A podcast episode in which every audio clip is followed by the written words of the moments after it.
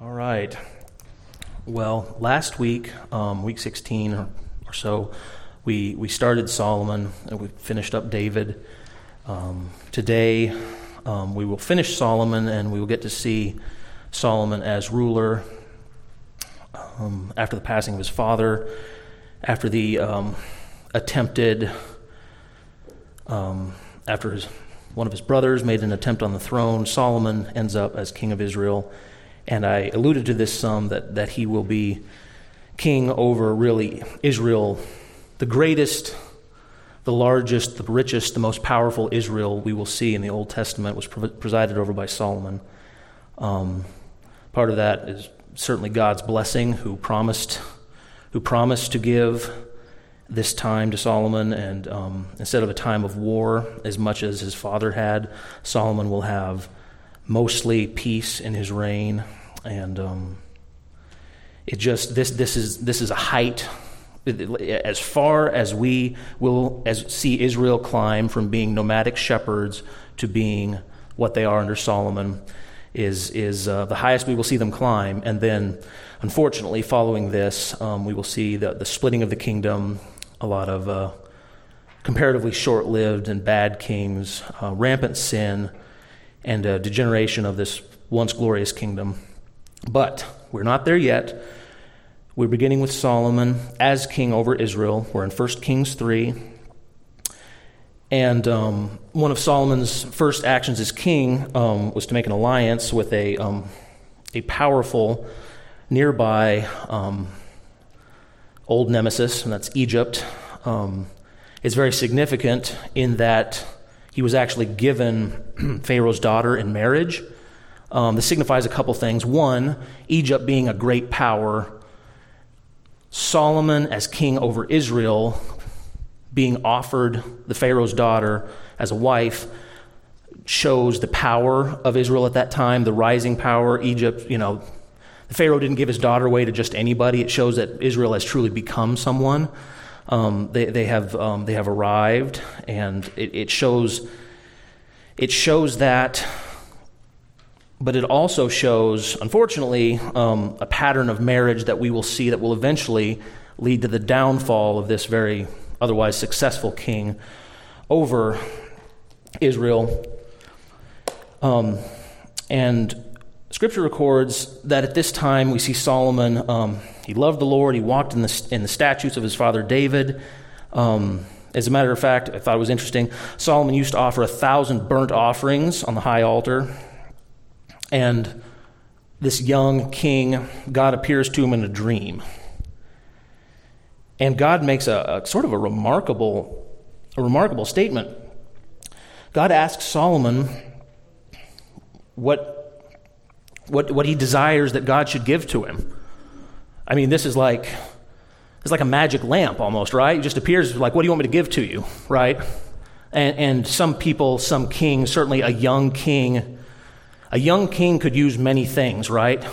More power, more wealth, more prestige, a bigger army. There's a lot of things that come to mind if you just became king and you're new at the job. There's a lot you could think of that at this time you might be like, God just basically arrived and asked me what I wanted to give, what I wanted to be given. I could ask for any of these things, But Solomon here makes a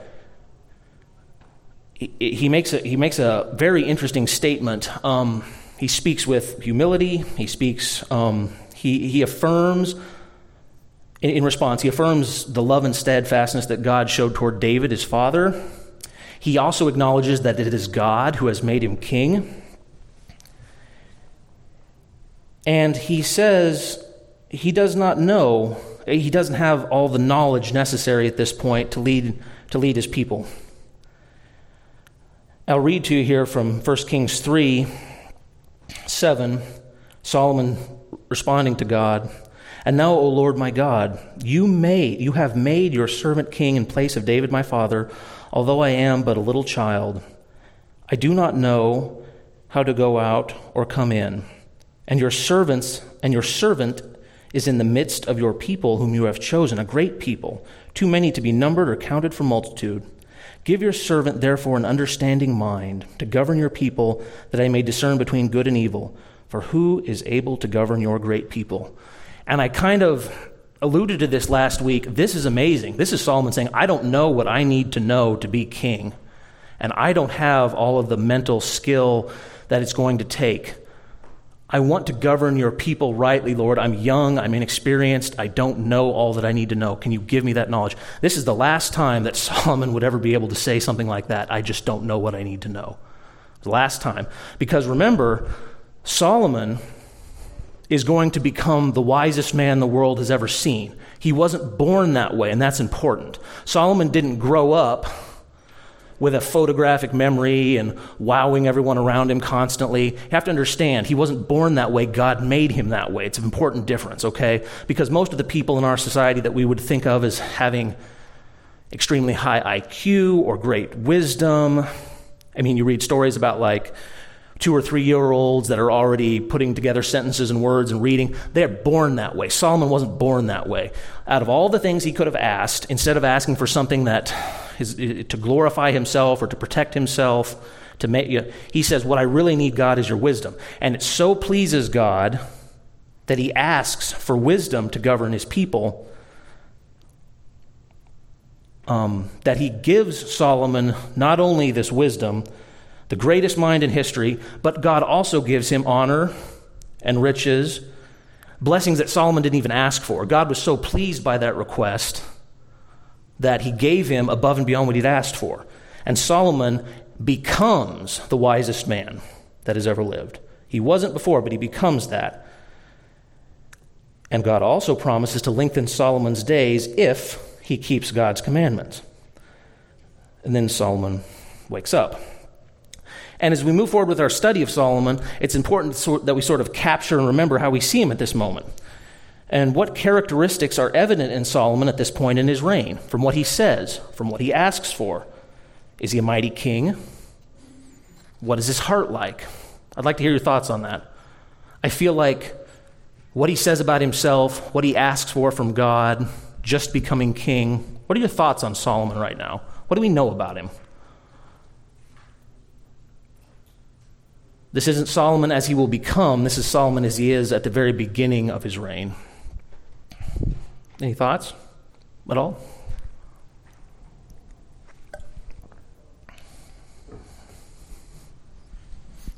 Bridget.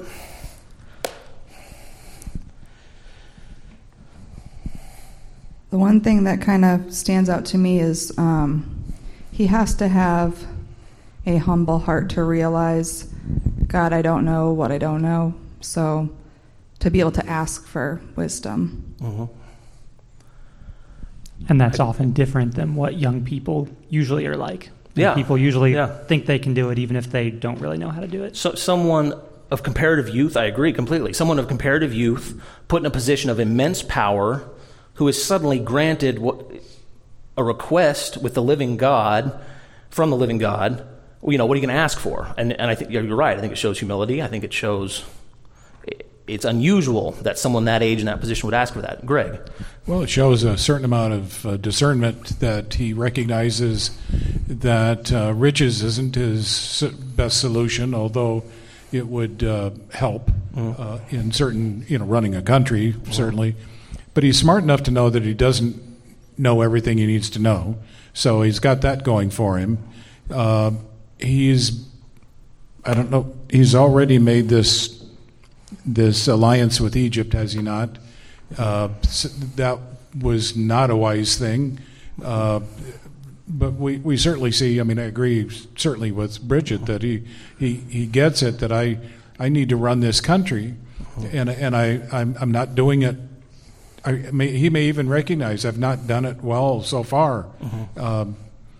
But being the smartest person in the world, I can't imagine the mental stress that would be. Uh-huh. Because as you see your country in trouble or going through difficult times, it's up to you to figure it out. Amen. And I think that's right. There's a lot of pressure there. Also, the fact that he asked with the intention, he didn't ask to be intelligent so that he could sit around and amuse himself and his friends with his knowledge all day long. He asked so that I can govern God's people. So this request really pleased God. So it's just interesting that we see Solomon as he is now, so we can kind of track how he develops and changes through this narrative. But and it says in 1 Kings 4:29, God gave Solomon wisdom and understanding beyond measure and breadth of mind like the sand on the seashore. It's an amazing statement. It really is. And interestingly, God gave Solomon such a mind that, along with his more famous judgments about like case law, remember the most famous story is the two prostitutes with the baby. Solomon had great command over songs and proverbs. 3,000 proverbs. And why is that important? Because this is really interesting too, to me. 3,000 proverbs today. If you were told someone had memorized 3,000 verses or knew 3,000 proverbs, in today's world, what is that? It's entertaining. It's a cool parlor trick. It's something you can tell your friends. You're just like, oh man, he memorized 3,000 verses. That's amazing. Yeah, that's cool. You know, that's neat. But it doesn't mean the same thing today it meant back then. Why not? Anyone make that connection? Lee. Well, it was an oral society. Everybody didn't have books, and even the scrolls were pretty rare. Absolutely. It's funny because we're being steeped in the written law and written history of Israel. Written accounts like that did not happen much in the ancient world, not to this extent. The ancient world was a heavily orally based culture. Someone who had knowledge, they didn't have cell phones, they didn't even have books. So to have that kind of information locked away in your mind where you could access it, someone comes to you with a question, you've got a proverb that addresses it. Someone comes to you and wants a judgment made between two parties. I have proverbs in my mind, sayings that are, sayings of wisdom, and I can find sayings of wisdom that apply in this case and render judgment.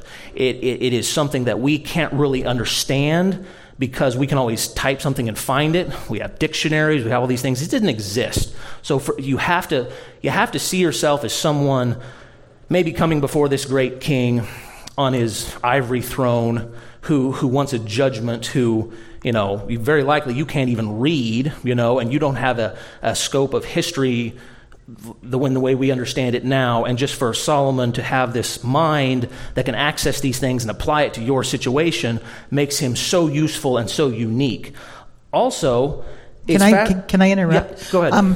I know that was amazing for Solomon, but this was pretty much everybody did it. If you knew anything, think of probably every family could recite its genealogy back 10 or 20 generations. Yes. So this was pretty common, except that, the stuff he had memorized, of course, was like wisdom and special stuff from God. It's passed down, like you said, it's oral tradition. Yeah. You teach these things to your children, and they pass it down to their children via oral tradition. What makes Solomon different is the depth of the knowledge and the breadth of the knowledge. He knows more than you do. His knowledge goes back further. He has more width to his knowledge as well. His knowledge not only goes beyond the law. This is kind of fascinating to me. It even extends to the natural world. Scripture records that he has knowledge of what today we would call zoology and botany. And that, too, just makes Solomon unique. It's just like he's more than just a judge. He has knowledge of the natural world, plants and animals and things like that. Again, such a wide breadth of wisdom and such a depth of wisdom that makes him different and makes him stand out. And people of all nations, as well as kings of the earth, come to hear the wisdom of Solomon. So that's a change. That's a real change. From the young king who was like, God, I don't know what I need to know to govern these people, to someone that other potentates would travel to hear from.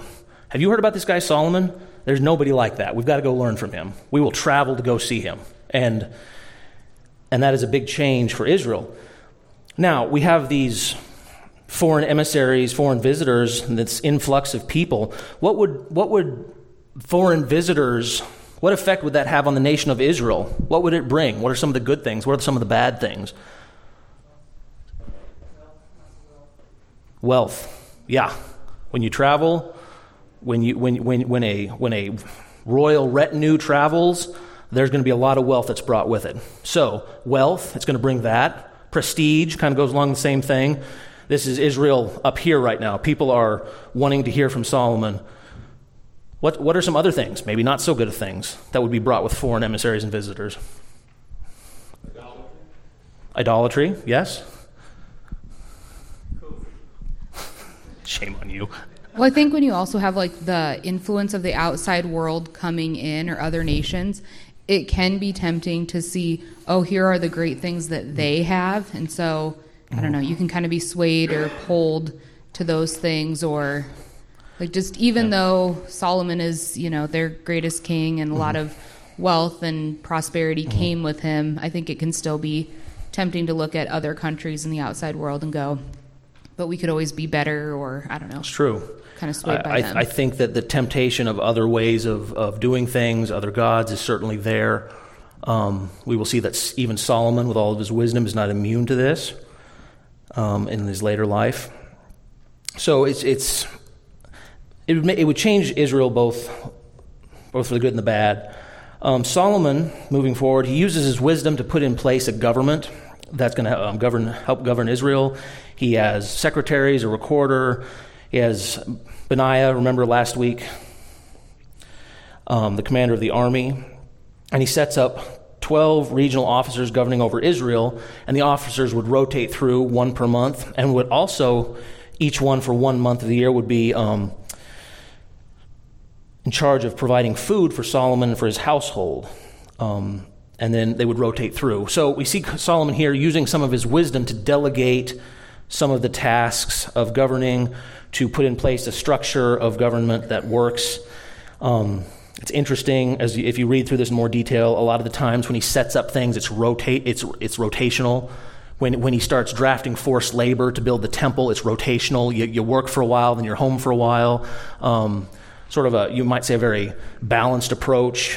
We just see his wisdom there setting all this up. And it is really here at this time that under Solomon's considerable administrative abilities that Israel reaches its political zenith, you might say, and God's people are numerous, well-fed, happy. The kingdom reaches an even larger size, and not only that, even beyond the borders of the kingdom, Solomon is regularly brought tribute, and people serve him. Also, despite the fact that they're relatively at peace, or perhaps this is part of the reason they're at peace, Solomon's military power has certainly grown. 1,400 chariots, 12,000 horsemen. He has a fleet of ships. That gives him dominion over many nearby kings. Scripture records that, quote, "He had peace on all sides around him, and Judah and Israel lived in safety from Dan even to Beersheba, every man under his vine and under his fig tree all the days of Solomon." That sounds like a political ad. That's so good. That's like, vote for me and you're going to have security, safety, money, plenty of food, plenty of everything. Your life will be amazing. That's Israel right now. As to the riches of Solomon himself, there's such that really trying to list them would just take too much time. But in 1 Kings 10, if you want to read about just very wealthy. Again, this was something that God gave him in addition to the wisdom he asked for. Solomon's yearly intake of gold, if I've done the calculations correctly, was something on the order of 50,000 pounds of gold every year, not counting what was brought in from other sources and tributes and that kind of thing. Extreme wealth. And Solomon, before we move on to the temple, this is a book on the history of Jerusalem. It is not a book written, it's a very secular history. I only brought this because I thought you would think it was interesting to see that Solomon is given great weight even by secular historians. And I'm just going to read for you a short section of this. Everything Solomon had was bigger and better than any ordinary king. His wisdom generated 3,000 proverbs and 1,005 songs. His harem contained 700 wives and 300 concubines. His army boasted of 12,000 cavalry and 1,400 chariots. These expensive showpieces of military technology were housed in his fortified towns, while his fleet was anchored at the Gulf of Aqaba. Solomon traded with Egypt and Cilicia in spices and gold, chariots and horses. He shared trading expeditions to Sudan and Somalia with his Phoenician ally, King Hiram. More on him later. He hosted the Queen of Sheba, who came to Jerusalem with a very great train of camels that bore spices and much gold and precious stones. So, this, even the secular world, affords Solomon an important place in history and a very... very great position at this time. So what happens next? Well, with the kingship and the kingdom secure, Solomon turns his attention to building a temple for the Lord. We all remember that David, his father, wanted to do it. Solomon said, it will be your king. It will be your son, not you. God tells him that it will be his son who will build the temple. And now comes the time when Israel is really in a position to do so. And Solomon enlists the help of King Hiram of Tyre to attain the precious cedar and cypress trees that he needs. He makes payment for it. Again here, of Tyre, if you guys aren't familiar with it, Tyre is one of the oldest continually inhabited cities on earth. It's located about 100 miles north of Jerusalem on the east coast of the Mediterranean Sea. Today it's part of Lebanon. At this time, it was inhabited by a people called the Sidonians. Well, Solomon makes deals to obtain this lumber to build the house of God. Well, how does he get it there? Well, that's interesting. First of all, he delegates the work to the men of Tyre, pays them for it, has them cut it down. The trees are harvested, made into big rafts, and floated down the sea close to Israel, and then taken to where the temple will be constructed, Solomon's temple. Solomon also begins to amass all this manpower that's going to be required. So he drafts 30,000 Israelites and sends them in rotating shifts to Lebanon to help with this work.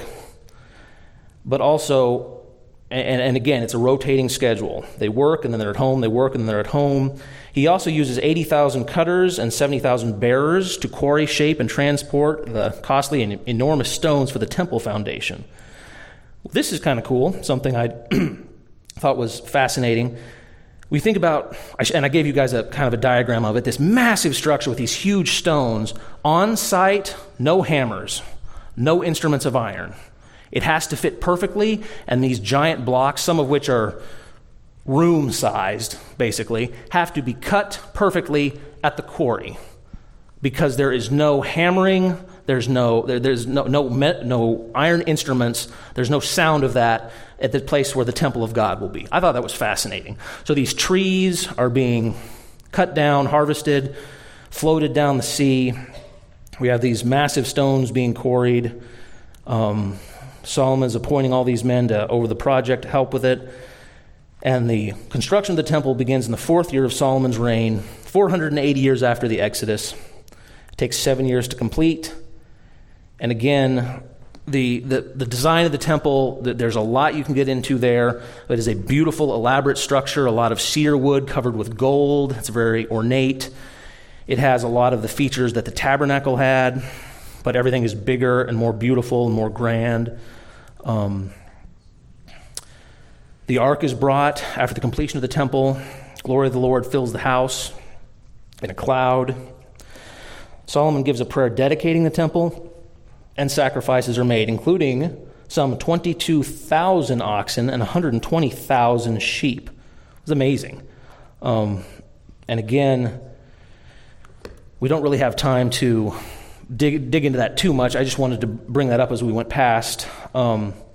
How does having such a temple change the nation of Israel? Because remember, it's weird. 480 years since the Exodus, they've been doing their worship center primarily out of a tent, the tabernacle, right?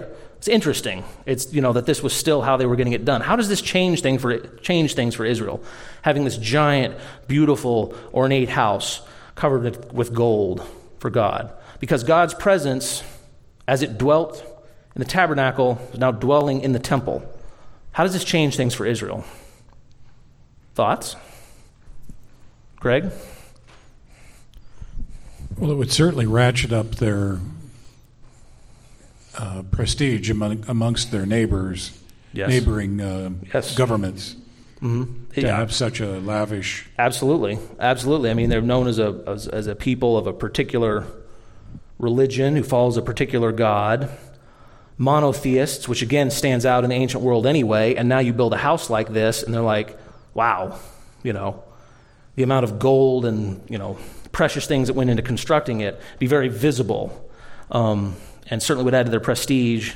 It shows a permanence. It shows this is where, because remember, the tabernacle was made to move. The temple, in a sense, was made to stay, right? Here we are. This is our land. It'd also make them a target. True. You wouldn't want to, yeah. You'd think it would maybe not be really useful to attack and try to conquer somebody that was doing their worshiping out of a tent. Yes. But once they had this lavish temple, well, yes. Whoa, there's right. There's gold to be had here. Yeah. I agree. It puts a bit of a target on you. And the temple is so lavish and so beautiful, it would seem ostentatious if it were for anyone other than the living God. But truly, yes, you're showing like there's great wealth here. There's a lot of wealth here, which is okay as long as you can protect it. But now it's everybody knows. So yeah, this changes things in a way. It's certainly a... This was the house for God that David wanted to build, and now it's completed. Solomon, being Solomon, also constructs a lavish palace for himself. The construction of that would actually take 13 years to complete. It also has cedar pillars, beautiful precious stones, and really a house fitting for a king like Solomon when you think about it. Interesting note, it even included a special house for Pharaoh's daughter. So remember, we also have that thread here of the Pharaoh's daughter, the foreign wives. So remember, back near the beginning of Solomon's reign, God appears to him in a dream. Think about Solomon the way he was then. Think about what he asks of God, and we think about what all God blesses him with. Okay, now here we are, Israel, rich, prosperous, powerful, a temple like no one's ever seen. Solomon's ruling out of a great palace. People are coming to see him, to learn from him. Now, God appears to him a second time.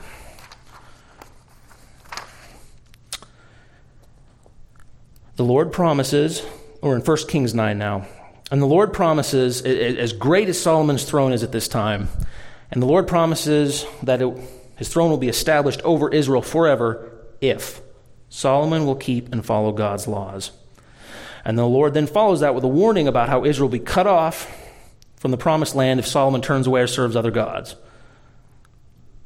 And the Lord also promises that if Solomon or his children are faithless, the house of the Lord that he has consecrated for his name will be left in a heap of ruins. That's interesting. Very different situation, very different Solomon. God shows up this time and says, Solomon, you've been brought so high. Israel right now, amazing. And it will stay that way. And your house will reign if you will follow in my way. If you don't, it will not. Also, that house... that the Lord has consecrated, will be a heap of ruins. This is a warning, Solomon. Solomon is in a different position now, okay? He's not at the bottom of the mountain, he's at the top of the mountain. And God says he will sustain his family there if Solomon will be faithful and if his children will be faithful. So, of course, as we know, that's not what happens. From the highest of highs, Solomon loves many foreign women, and is led astray by them in his old age. His heart no longer is fully faithful to God, the God who blessed him beyond all measure and has appeared to him twice. Appeared to him, like Solomon. Remember, that appearance, it wasn't as some of the times when God appeared to kings in the past, and it was through an intermediary, through a prophet. No, God appeared to Solomon. He's like, what do you want? So Solomon has been blessed so much by God. God has appeared to him twice. And Solomon not only, in his later years, not only goes after the pagan gods of his wives, but he even built high places for his wives to make sacrifices.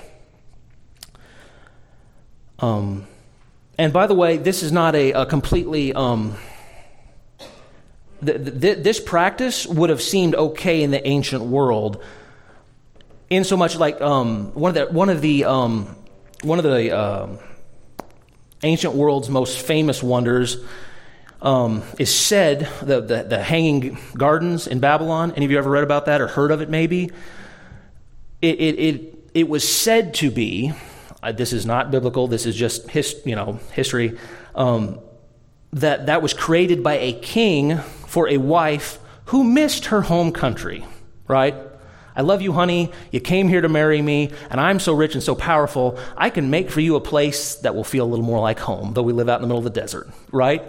Now, you can look it up and read about it. There's some speculation there. But again, it wasn't unusual for kings at that time to have huge harems of wives that are from all over and even build things to make their wives feel more at home. But you know who it's not okay with? The living God. The God who gave Solomon his wisdom, the God who appeared to Solomon. God's not all right with that. As a matter of fact, Solomon had just been warned specifically about this. So God is angry with Solomon's disobedience, and the Lord informs Solomon he will tear his kingdom away. All this amazing kingdom around you, the gold, the wisdom, it will be gone. But God says that for the sake of David, it will be done after the time of Solomon. So that's a very dire warning. And as we see,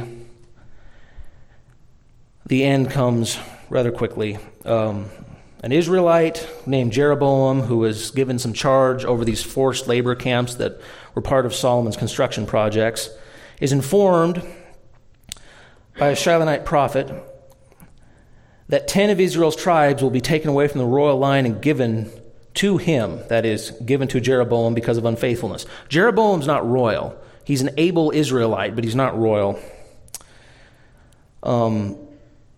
At least not from the line of Solomon. And the prophet also gives Jeroboam instruction from God that he is to walk in his way and keep his commandments. Well, this makes sense. Solomon seeks to kill Jeroboam, who flees to Egypt for safety. And then the end comes. Solomon dies after a reign of 40 years, and his son, who is Rehoboam, reigns in his place. And hearing this, Jeroboam comes back from Egypt. So, the people of Israel ask Rehoboam, that is Solomon's son, to reduce the heavy tax load. Remember way back when Israel wanted a king, and the prophet's going through all the things that king's going to do to you about, taking your labor, taking your manpower, drafting you for his service. He's also going to take your money, right? Heavy taxes. Solomon's wealth didn't just spring out of the ground, okay? So, heavy tax burden. The people are just like, Solomon's gone. New king on the throne. Could we please have a little break from our taxes? It wasn't quite the Stamp Act, but you guys get the idea, all right? This was, they're looking for some relief here. They don't think these taxes are just. And Rehoboam takes 3 days. He goes away and confers with the elders and the old men of Israel. And then after 3 days, he completely disregards their counsel and says, you know what? I'm going to make your taxes even worse. The burden's going to be worse now. And the northern 10 tribes of Israel respond by rebelling and making Jeroboam their king. Jeroboam, who's recently returned back from Egypt. So now we reach the point where, unfortunately, God's people are functionally existing as two kingdoms. And for simplicity's sake, and I'll try next week or maybe the week after to get you guys a map, but think of like Israel, as I've shown you, I've been referring to it as Israel collectively, the 12 tribes. The northern 10 tribes are now going to be called Israel. The tribes that remain loyal to Solomon's line, Judah, the very southern part, okay? So think about it that way. We have the 10 northern tribes and the southern tribe, where there's Judah. Jerusalem, importantly, is down there. But unfortunately now the kingdom is well and truly split. And Jeroboam, of course, does not reign in the north as God has instructed him to. He has kind of a problem. You have these people that have been connected by this religion, this faith to this one God. But again, Jerusalem's in the south. How can I be king of the north if my people have to go to the south to worship and sacrifice? That's not going to work. I mean, that shows subservience right there. I'm supposed to be the guy. What do we do? Well, Jeroboam makes 2 calves of gold and sets them up in cities to be worshipped. You can't make that up. 2 golden calves. And he adds to this sin by building temples, altars, and appointing his own priesthood made of non-Levitical priests. So now we have split the kingdom politically. The southern part, Judah, with Rehoboam, Solomon's son. The northern 10 tribes under Jeroboam. And we have created separate places of worship. We have separate priestly classes.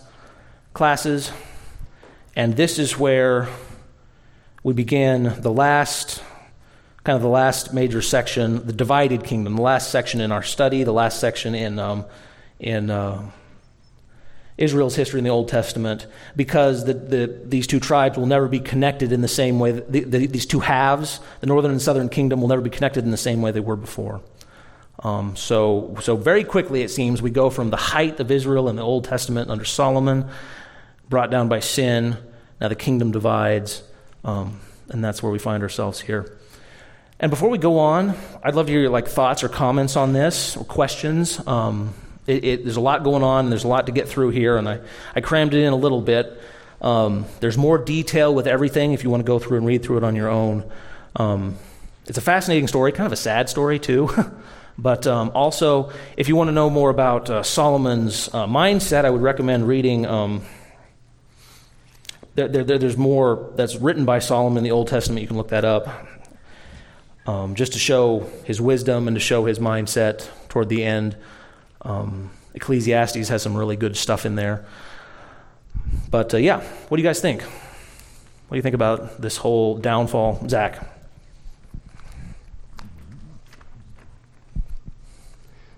First was a comment that I just thought was interesting with... back with David, mm-hmm. that how where it talked about with his oldest son, mm-hmm. he never displeased him by telling him no or asking, why have you done this? And then it seems like Solomon, his son also didn't turn out to be a very good leader, seemed to be mm-hmm. pretty proud and mm-hmm. Full of himself. So either Solomon also kind of didn't do the best job as a dad, or maybe it just shows a son put in that position, it's really hard, mm-hmm. no matter how maybe good your father is teaching you that. No. Yeah. Having a really wise father didn't guarantee that Rehoboam would have success. Yeah, exactly. And it is interesting. He had a very different approach from his father. His father was like, I don't know what to do. Please give me wisdom, God. Show me how to govern your people. Rehoboam gets up there and the people are like, please help us with this heavy burden your father's given us. And he goes, okay, I'll go away and talk to all the elders. And he talks to them. They're just like, yeah, you should do that. And he's like, okay, I won't do that. I'm going to make it worse. So he had the total opposite, response from where his father was. I agree. Completely agree. Yeah. And then I also had a question about just if you knew, it's not that important, but mm-hmm. I was just curious with the 10 northern tribes, how it said that mm-hmm. They established a different non-Levitical priesthood, because mm-hmm. there still would have been Levites all throughout Israel. Sorry, yeah. Thank you for clarifying that. Did they all move to the south, or that is a good point. Non-Levitical in that they're breaking from the temple itself. Okay, they still may have been priests. Thank you for pointing that out. I may have misspoken there. They it is a priesthood, but they're not connected to the temple the way the priesthood in the south would be. Thank you. Yes. So maybe it was still all the Levites, or at least some of them, but they weren't doing things the way that they were exactly. Necessarily. And yes, by you're the right. There may have been Levites there as well. I probably was a better way to say that, non-Levitical in that they're breaking from this is the temple, he needed a priesthood that could work for him in his place. And these had to be priests who were okay sacrificing in front of golden calves. Anyone who knows anything about Israel's history, that's a red flag right there. But it's sort of like King Henry and the Church of England, I need a religion that works for me here so that I'm not subservient to Rome, right?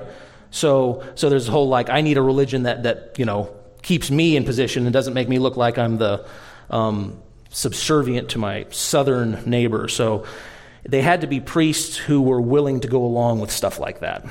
Yeah, it makes sense. There's probably a big split slash kind of who's going to stay here and change the way they're doing things and who wants to stay the way it was. So yeah, so it could have been, you know, regional priests that were willing to go along with that. But like I said, they had to be willing to break those commandments. Yes, Greg.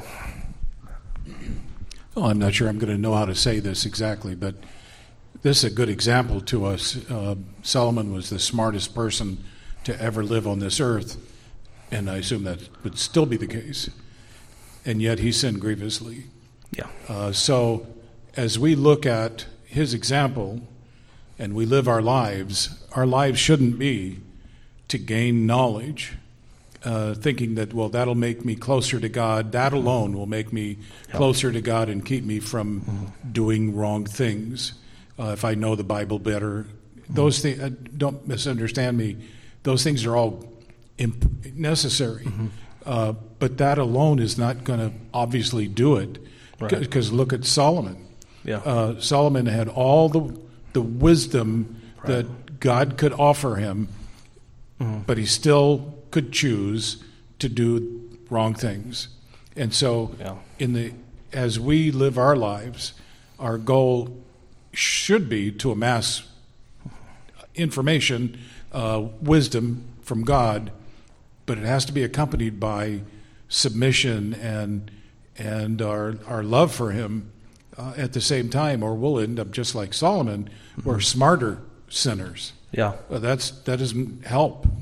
No, I think you put that very well. I think the submission to God and seeking after God, because again, just massive amounts of head knowledge about theology and about God, that's not enough. And it's really dangerous as you learn more about God or maybe become more skilled in like theological topics to assume that you are past being vulnerable to these kinds of sins. It's tragic, but we hear about it. Theologians, pastors who have for years given excellent exposition and have very detailed knowledge about the Holy Scriptures falling into gross sin and being publicly disgraced, disqualified from the ministry. We hear about these things. It's not just head knowledge. Again, it's very interesting. If you read Ecclesiastes, which is a book many people have attributed to Solomon, where it talks about the vanity of self-indulgence, about the vanity of riches and wealth and that kind of thing. It is very fascinating that to hear Solomon speak in such a way. As I was getting ready for this, there was one verse in Ecclesiastes. It's Ecclesiastes 1:18. For in much wisdom is much vexation, and he who increases knowledge increases sorrow. If Solomon wrote that, it's an interesting commentary on his whole, like, maybe I was really, really, really smart, but not close to God as I should have been. And it's almost like he was saying, it might have been better if I had been a little bit more simple-minded, but a little closer to God. It's interesting, and again, just the head knowledge was not enough, and he fell in a huge way, and it just very quickly. It seems like it took a long time to build up to Solomon's Israel, and then very quickly, it split and was destroyed. And just the head knowledge alone won't get it. So you got to. It's the heart as well, and couldn't find a better example of that than Solomon, such a wise man. Other thoughts? Yes, Debbie. Well, taking what you just said and what Greg said, I'm also thinking same thing happened again, and that is multiculturalism got in the way. And so did riches. And so did too many sexual sins. Yes. And, Yeah, yes. I agree, and it is very, very sad. It's funny. Way back when, I put a little note in your outlines, Deuteronomy 17:14-20. Why did I bring that up? It just reminded me when you said that, Debbie. This is the laws concerning Israel's kings that were given way back by Moses. And it's interesting, I've read these to you before, but some of the things that God said that a king was and was not to do. You may indeed set a king over you when the Lord your God will choose. One from among your brothers shall be set as king over you. You may not put a foreigner over you who is not your brother. Only he must, that's the king, must not acquire many horses for himself or cause the people to return to Egypt in order to acquire many horses, since the Lord has said to you, you shall never return that way again. And he shall not acquire many wives for himself, lest his heart turn away, nor shall he acquire for himself excess, silver, and gold. Interesting. As far back as Moses, written in the law, we have a provision saying, hey, there's things a king is and is not supposed to do. Many wives and excess silver and gold are not good things. They should not be done. And Solomon, with all his wisdom, what does he have? Wealth beyond measure. I mean, it's interesting, with these big construction projects, it basically says that he made silver and gold commonplace. There was so much of it brought into Israel that the fine things became like everyday things, right? Like silver and gold and cedar wood weren't that special in the time of Solomon. They were everywhere. You can read more about that. But it's interesting, even as far back as the law of Moses, it's saying don't have lots of wives, don't have excess wealth. Solomon.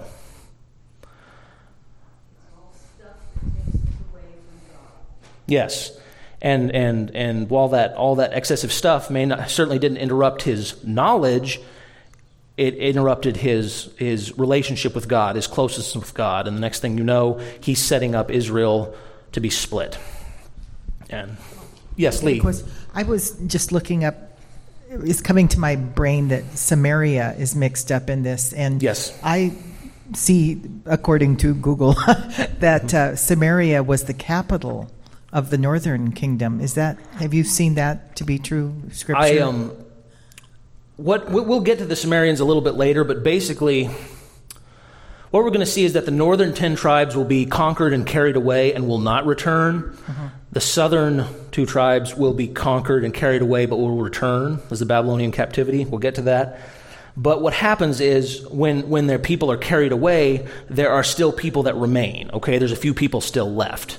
And that's the beginning of the Samaritans. It's sort of a mixing of like the Israelites that were left. Yeah, they said that there was some racism in the Old Testament, but that was it, that they were looking down on the Samaritans because they were a mixed race. And that's, of course, what Jesus and the lady at the well. You just say like, the southern, we're Judah, we were brought back, we kept our identity and we kept together even in Babylon. You're the remnants of what's left over that has been intermingled with all the people around you. We'll get to that in more detail. I don't want to say too much until I've defined it a little better, but yes, that is the beginning of the split between the north and the south, and that's where we will get to some of that stuff. And of course, the north had to recreate some of the things they couldn't access from the south anymore.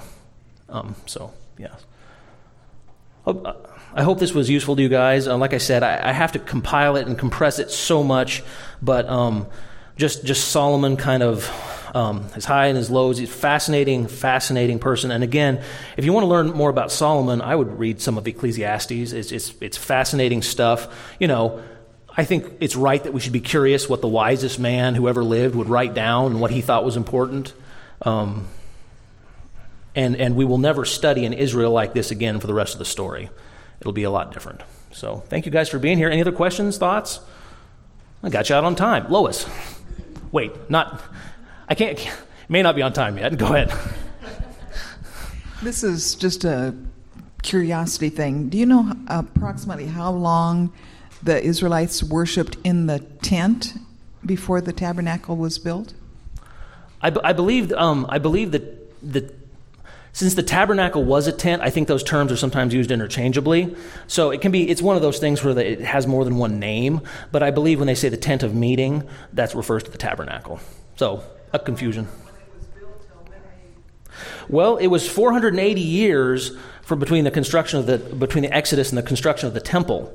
So this tent's been around for a long time, and they may have repaired it, I don't know, but like I said, I think You know, the tent had been around for a long time. It probably wasn't looking as good as it once did. So all the more reason where David was kind of like, hey, let's build a real house to God, you know, and it'll function the same way. We'll have the sacrifices and the altar. There'll be a holy place, you know, where the ark sets. I mean, in many ways, it is a bigger, more opulent, more defined, more permanent tent, you know, but it has the same basic structure and outline, so...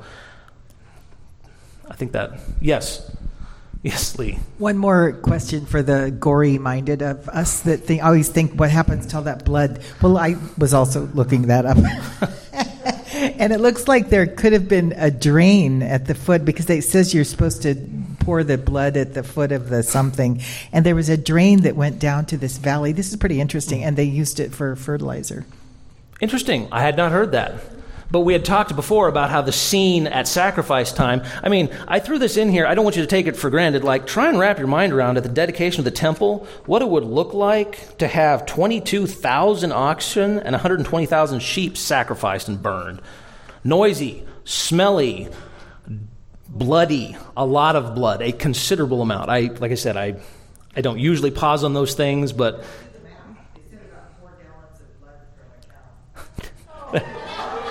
There you go. The Old Testament is a book that does not always spare on the details. Some of those assassinations that we talked about last week, I cleaned that up for you too. So if you want to know more, go read it yourself. But anyway, yeah, no. So there's your temple, and I think we have next week off because of Easter. But we will hit the divided kingdom after that. And truly, if you look at your timelines, we are closing in on the end here. But thank you guys for being here today. Have a good Sunday.